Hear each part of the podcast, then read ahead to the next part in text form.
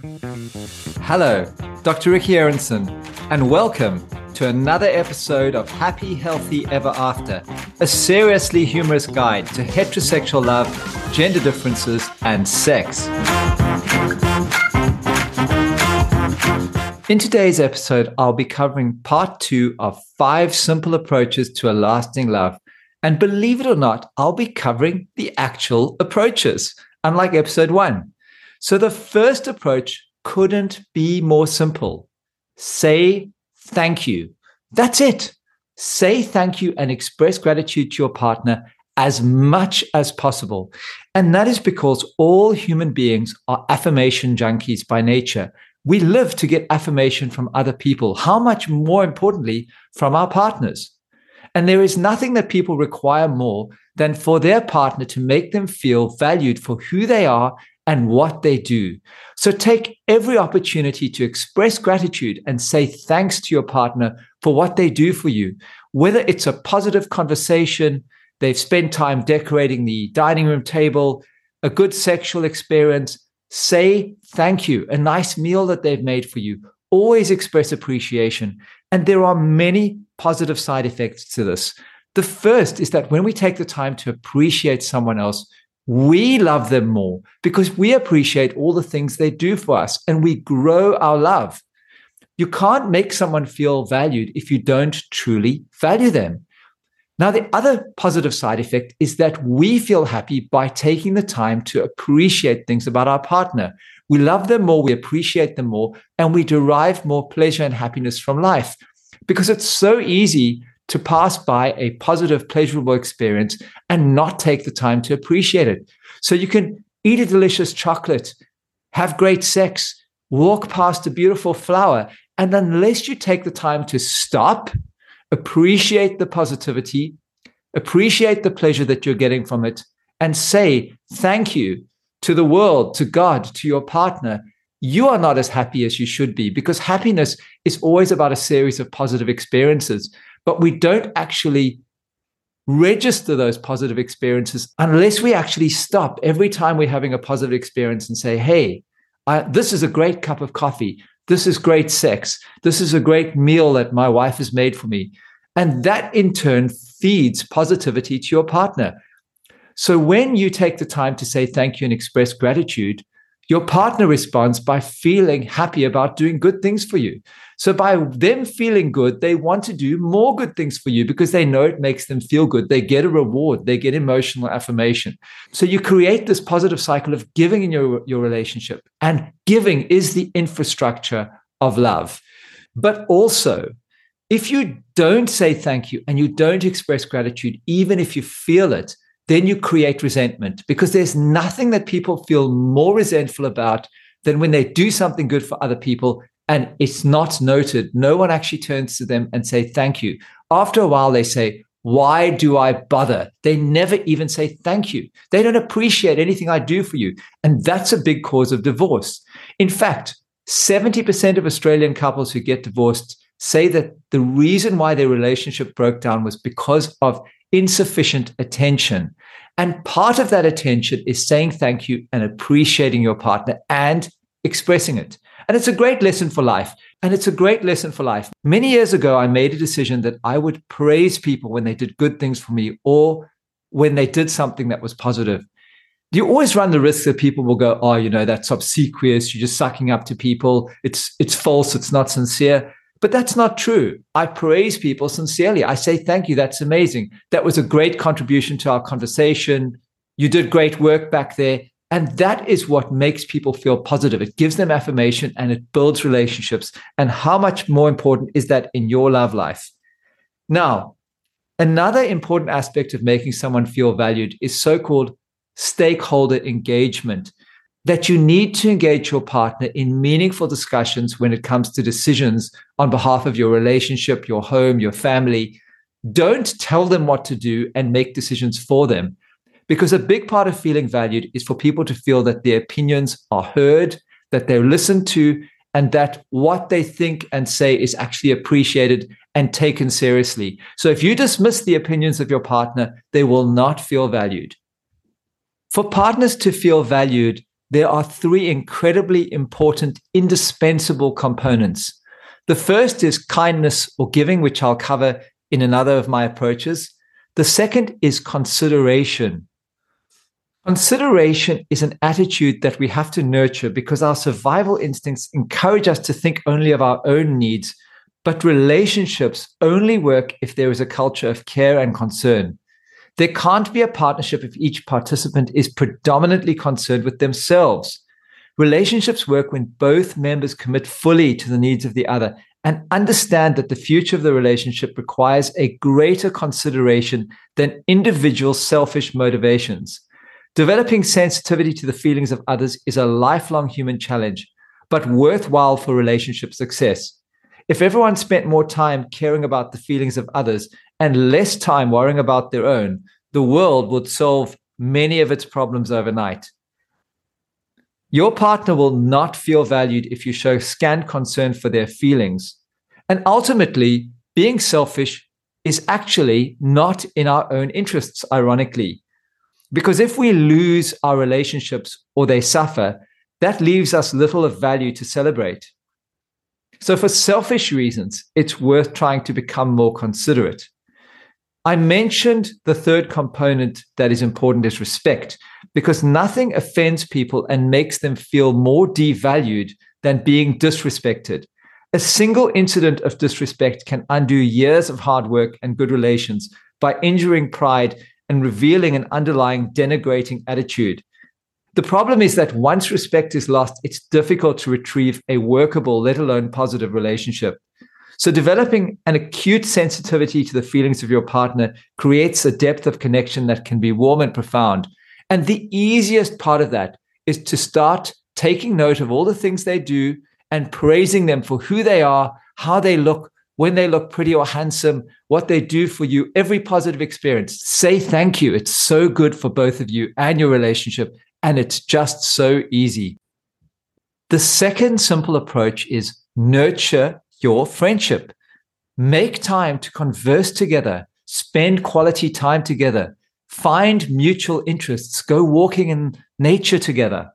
Because many studies have shown that being best friends with your partner is the most important determinant of a successful marriage because many studies have shown that being best friends with your partner is the most important determinant of a successful marriage.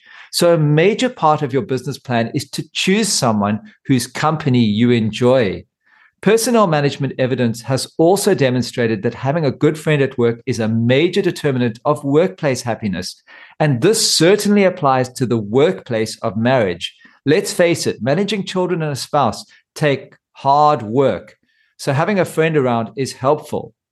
To the great disappointment of many husbands, most female partners want more than the initial passion of sex and excitement. At some point, many wives expect meaningful, intelligent conversation and emotional connection. Life partners spend a lot of time together, so enjoying each other's company is essential. Good looks are great, but it is likely that you're going to spend more time talking and chatting to your partner than admiring their beauty in most cases, unless you're married to Chris Hemsworth. Yes, unfortunately, for many husbands, you have to get used to the reality that your wife is in love with Chris Hemsworth. Whenever I feel my wife is not listening to me, I always remind her that I am more than just a pretty face. She usually disagrees. I'm not certain whether this means that I am just a pretty face or that I'm not even a pretty face. Being best friends with your partner is good for conflict avoidance because friendship is built on a foundation of getting along and managing disagreement with goodwill. On the other hand, this one is for men. If you're dating a woman and she tells you after a few dates, let's just be good friends, she's not giving you a hint that that's going to be the foundation of your marriage. Men need to be counseled from an early age about how to manage this hurtful statement, let's just be friends, without suffering long term psychological damage. Perhaps if women in this case could learn to be a bit more sensitive when they tell men this, something like this maybe. The woman could say, Let's just be friends. But I see this gives you a lot of distress. So I'm going to have sex with you now just to assist with your emotional adjustment. Now, when we talk about best friends, when it comes to my marriage, my wife is my best friend. And part of that is there's no one else in the world that I would share anything with before I share it with my wife. I tell her my good news, my bad news, things that make me happy, things that make me sad. She's the person that I want to tell everything to and tell her first. I don't keep things from her. And that's what a true friendship is all about. When your friend actually cares to celebrate the good with you and to commiserate when there's bad. And it's about sharing emotion, not the usual line which people, you know, they give you a line of advice. And then when you don't listen because their line of advice is unhelpful and it's a throwaway line, you go, Hey, I, I thought of that, but that won't work. And they go, Well, if you're not going to listen to me, then why did you even ask my advice in the first place? I call that the most useless statement in the world. Any line that starts with, Why don't you just do dot, dot, dot? So friendship is actually not about just giving people, why don't you just lines? It's about sharing emotion. So if your husband, your wife, your partner comes to you and they want to talk to you about something, don't tell them it's unimportant. Don't say you don't have time for it. Don't be distracted. When it comes to sharing emotion, you need to be in that moment with them and you need to take that emotional burden on your shoulders as well, because friendship is about sharing emotion. And there is nothing more important than building that best friendship with your partner. Now, the third simple approach is outcome is proportional to investment. So the outcome that you get in your relationship will be a direct consequence of how much you give. And giving is the infrastructure of love. So, giving is the building block of love. So, most worthwhile outcomes in almost every field require hard work and perseverance. According to several studies, the most common route to becoming a millionaire is the saver investor model.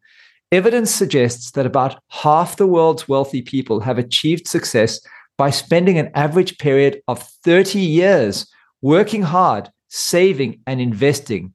The more you give, the more you invest, the more you receive. Relationships follow the same formula.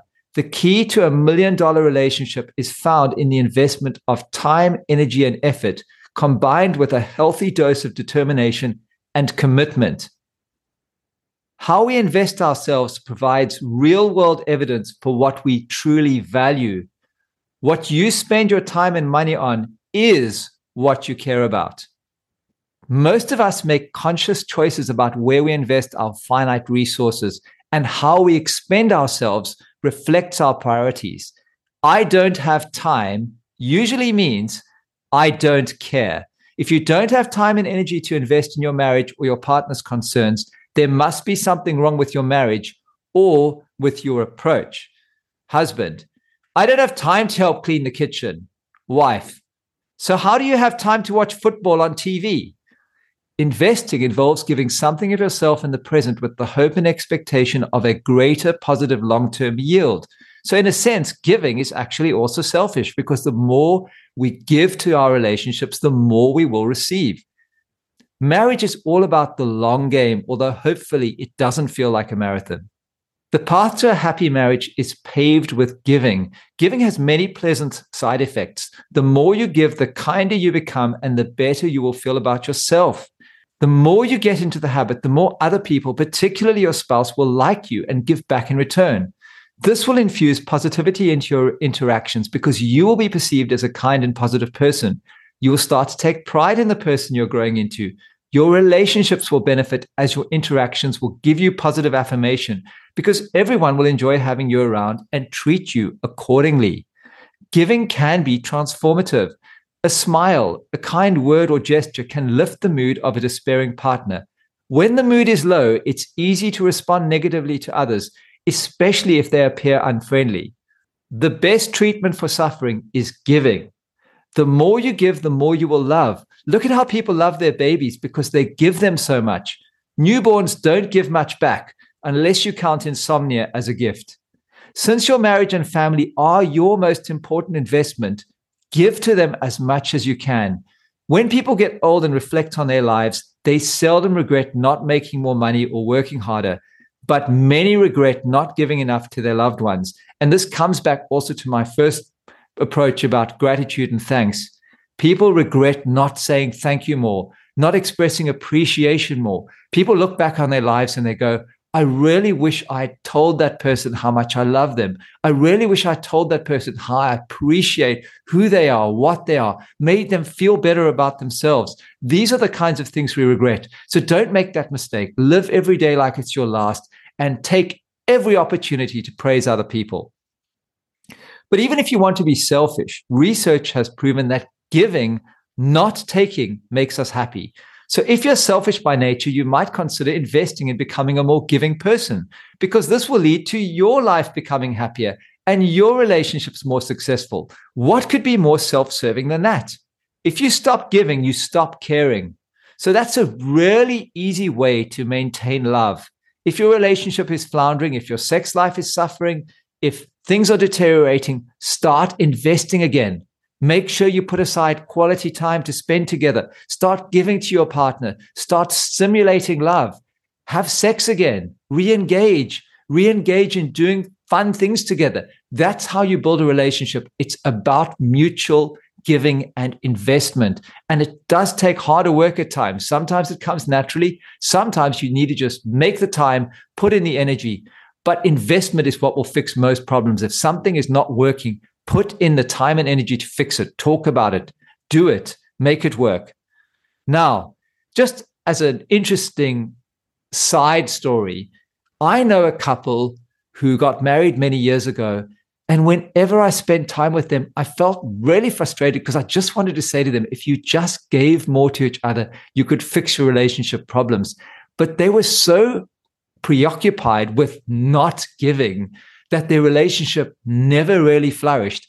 And I remember as a ridiculous example of how uh, much they didn't enjoy giving to each other, the wife said to me, "Ah, oh, it's it's my husband's birthday coming up. I know he's going to buy this book for himself. To, so to save us money, I'll buy the book for him because I know he was going to buy it anyway and give it to him for his birthday." And I just looked at them and thought, "Gee, if I could just spend some time with you, I would teach you both to start giving to each other again and your relationship would grow.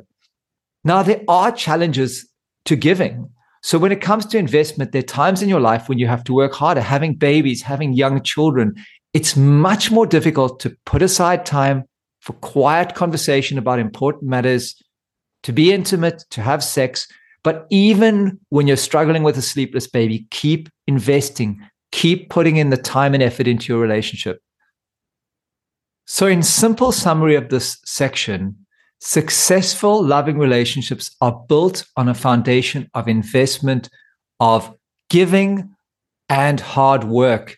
And if things are deteriorating, it's usually reinvestment, putting time, energy, and giving back into that area that will fix most problems. Remember, inattention is the biggest cause of divorce. And so giving attention to things that aren't working is the most obvious fix. Now, a fourth simple approach is there is no I in team. For a partnership to work, it needs to be a partnership. You have to be a team. You must be united. But what does that actually look like? It means working hard together with the primary concern being the health of the relationship. And for that to work, any problem that either individual has must be taken seriously by both partners and dealt with as a relationship issue, not as an individual issue. There's no blame. It's not your fault or my fault. It's a problem that we as a couple have to deal with. And likewise, we build together as a team by spending time together, by investing effort into everything that we do together. And most importantly, by protecting time together. But there are other very important things to mention as well. The one is unity at home, privately, and in public. So when we're together, we need to talk as a team. That means each partner needs to commit unreservedly to fulfilling the needs of the other. When we are with the kids, we need to present a united front we can go and disagree privately and sort it out as a team in private, but we should not be expressing a divided front in front of the children. Children can be monsters. They invade the family home and they can destroy relationships. We know that children are one of the big three causes of divorce. So you have to be a team as parents. You've got to work together and you've got to present a united front. One of the simplest approaches I can give you to help bonding your team is to adopt what I call work with, not against. If you seek compromise, dialogue, negotiation, and a positive outcome in every encounter with your partner, that will significantly reduce the amount that you fight and bring you together. There's almost no circumstance in which you can't talk about things, work together on them, and create a win win for both partners. It's only when we try and win fights, win arguments, impose our will on our partners that we end up in strife. So cultivate this attitude. Wake up every day and say to yourself, I'm going to work with, not against my partner today. I'm going to work with, not against other people. Because if you have a peaceable attitude and you attempt to find positivity in every interaction, you will mostly be successful. There's usually no need to criticize other people and be judgmental. It does nothing good for you. It makes you miserable and angry, and it makes other people miserable and angry. So we have such an instinct to want to criticize things when, you know, your partner makes you a meal you don't like. People feel a need to say, I don't like this chicken. That's just going to create a fight. And what good does it actually do? If you've got nothing nice to say, just be quiet. Work with, not against.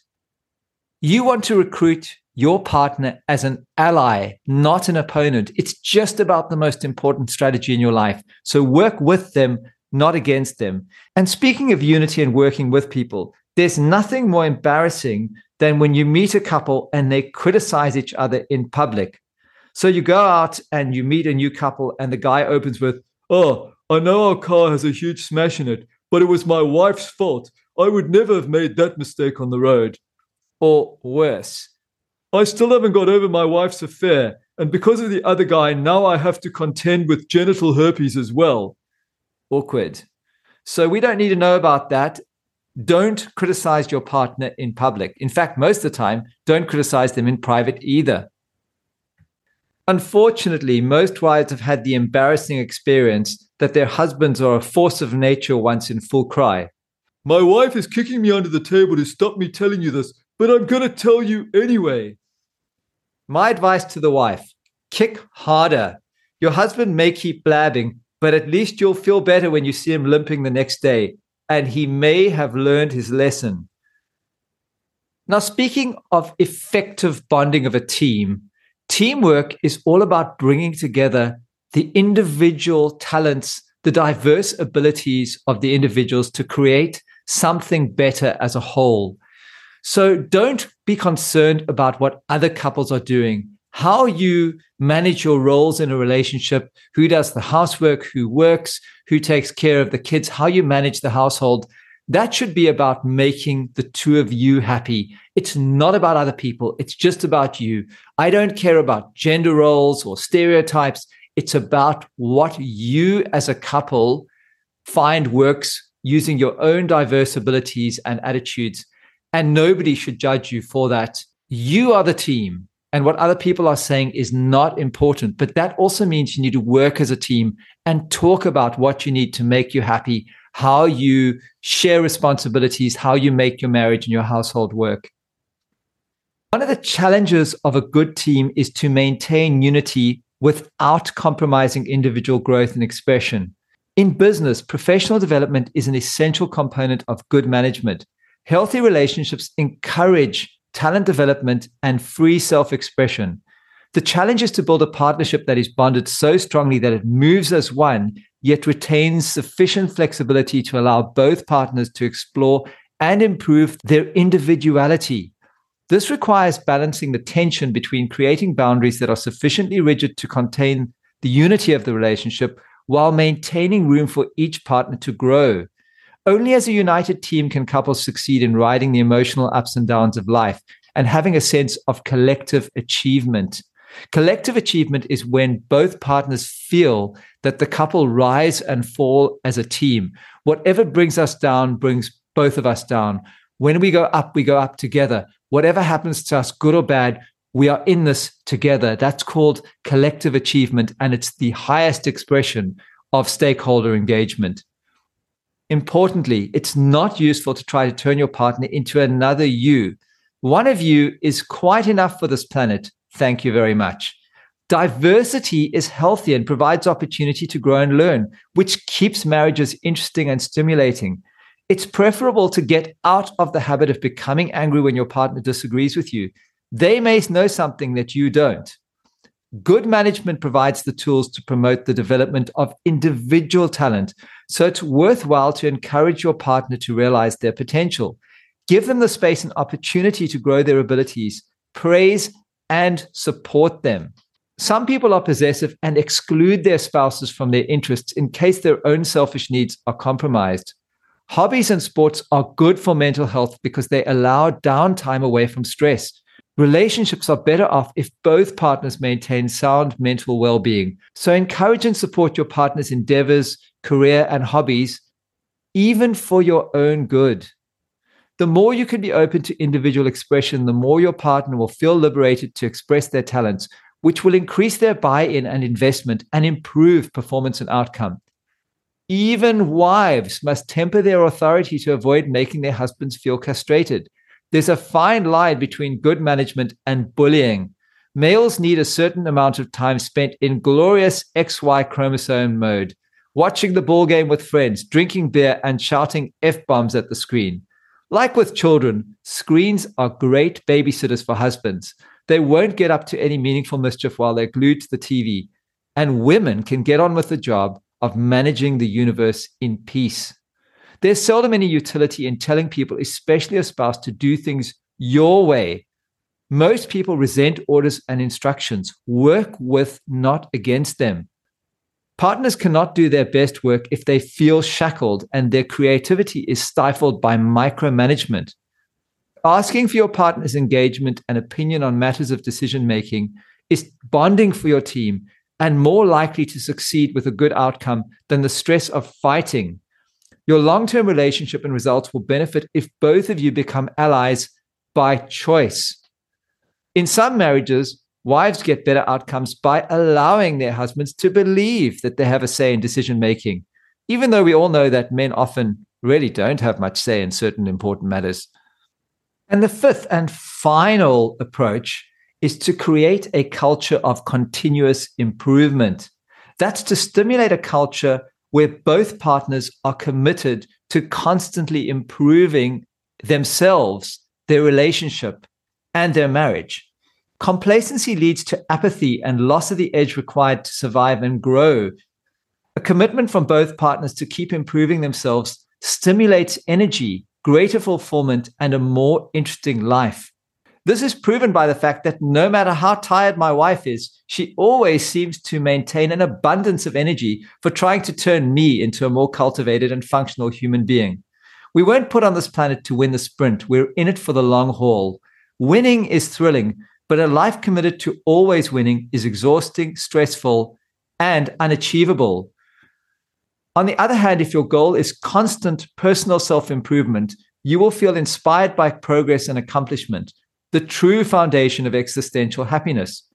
A relationship that embraces a culture of improvement creates harmony of purpose, which comes with its own set of constructive benefits.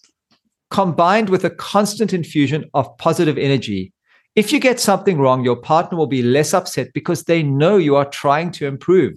When they tell you that you got it wrong, you won't get angry because you want to learn and get better. Commitment to getting better is an invariably successful route to genuine improvement. And there are benefits for you, for your partner, and for your relationship.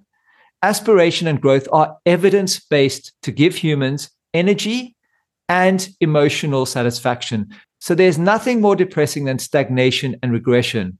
There's nothing more depressing than going backwards, even minor setbacks, like when you leave for work and discover you've left your umbrella behind and waste two minutes retrieving it. You get really upset because you've endured a setback. You've gone backwards. Humans hate going backwards.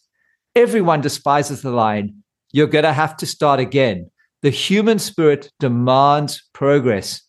So, although it takes hard work and training for many husbands to become better, they can learn and improve. It's fundamentally important for every relationship that both partners aspire to keep improving themselves and their marriage. That progress will give a sense of fulfillment. So, embracing a culture of continuous improvement is sufficient to enrich and improve our relationships. Thanks for listening to another episode of Happy, Healthy Ever After. Make sure you subscribe to the show in your podcast app so you don't miss an episode. And I'd love you to share this podcast with any friends, family, or colleagues who might be interested in the show. The content and opinions on these podcasts are my own and do not reflect the views of my employer or affiliates. Content is not intended as a substitute for professional health and relationship advice.